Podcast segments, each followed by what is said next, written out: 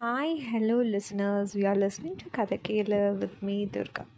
இன்றைக்கி நம்ம பேச போகிற topic think before you speak இது நம்ம வீட்டில் இருக்கிற பெரியவங்க எப்போவுமே சொல்லுவாங்கல்ல பேசுகிறதுக்கு முன்னாடி யோசித்து பேசணும் அப்படின்னு.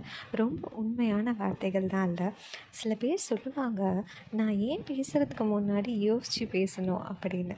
இந்த மாதிரி பேசுகிறவங்க மோஸ்ட்லி அவங்களுக்கு பேசவே தெரியாது பப்ளிக்கில் அப்படின்னு தான் சொல்லணும். நீங்களே யோசிச்சு பாருங்கள் நீங்கள் பேசுகிறதுக்கு முன்னாடி யோசித்து பேசுவீங்களா? இல்லைன்னா உங்கள் மைண்ட் மைண்டில் என்ன வருதோ அதை அந்த வேர்ட் நெகட்டிவாக இருந்தாலும் அப்படியே பேசுவீங்களா அப்படின்னு. பேசுகிறதுக்கு முன்னாடி எப்போவுமே யோசித்து அது என்ன மாதிரி விஷயம்னாலும் சரி சீரியஸாக இல்லைன்னா நார்மலான வேர்டாக இருந்தாலும் சரி we should think before we speak இந்த திங்க்ன்ற வார்த்தையிலேயே அதோட சொல்யூஷன் அடங்கியிருக்கு.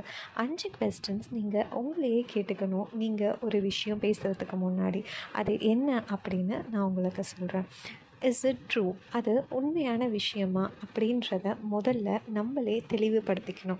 நிறைய பேர் பேசுகிறதுக்காக ஏதோ ஒன்று பேசுவாங்க. அதில் என்ன உண்மை? எது பொய்? அப்படின்னு முழுசாக தெரியாமல் டிஸ்கஸ் பண்ணுவாங்க. அந்த கான்வர்சேஷனில் ஏதோ ஒரு விஷயம் பேசணும்னு ஆரம்பித்து அது மோஸ்ட்லி ரொம்ப பெரிய எக்ஸாஜுரேஷனாக போய் முடியும். அது யாருக்குமே யூஸ் இல்லாமல் போயிடும். அடுத்து டைமிங் நம்ம சொல்ல வந்த விஷயம் உண்மையாக இருந்தாலும் டைமிங் அதாவது கரெக்டான டைமில் நம்ம அதை சொல்லலை அப்படின்னா நம்ம வேர்ட்ஸுக்கு இம்பார்ட்டன்ஸ் இருக்காது. நம்மளோட சாய்ஸ் ஆஃப் வேர்ட்ஸ் ரொம்ப ரொம்ப முக்கியம். கரெக்டான டைமில் தப்பான வேர்ட்ஸ் யூஸ் பண்ணுறோம் அப்படின்னா அது நம்ம ரெப்யூட்டேஷனே கூட ரொம்ப பாதிக்கும்.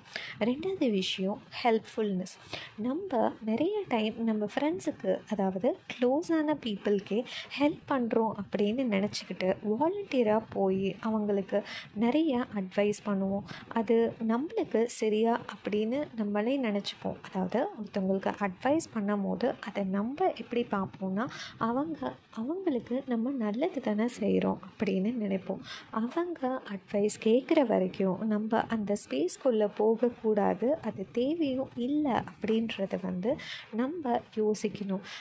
இன்ஸ்டட் நம்ம என்ன சொல்லலாம் அப்படின்னா இது என்னோட ஒப்பீனியன் நீ இதை கன்சிடர் பண்ணுறது உன்னோட விஷயம். இட்ஸ் அப் டு யூ அப்படின்னு சொல்லி அந்த கான்வர்சேஷனை க்ளோஸ் பண்ணிடலாம். மூணாவது நீங்கள் பேசுகிற வேர்ட்ஸ் இன்ஸ்பைரிங்காக இருக்கா அப்படின்றத நீங்கள் முதல்ல வந்து யோசித்து அதுக்கப்புறமா பேசணும்.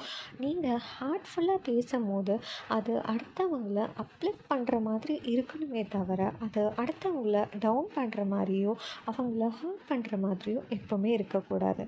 நாலாவது இஸ் இட் நெசசரி இந்த வேர்ட்ஸ் இந்த இடத்துல தேவையா அப்படின்றத யோசித்து என்றைக்குமே பேசுங்க.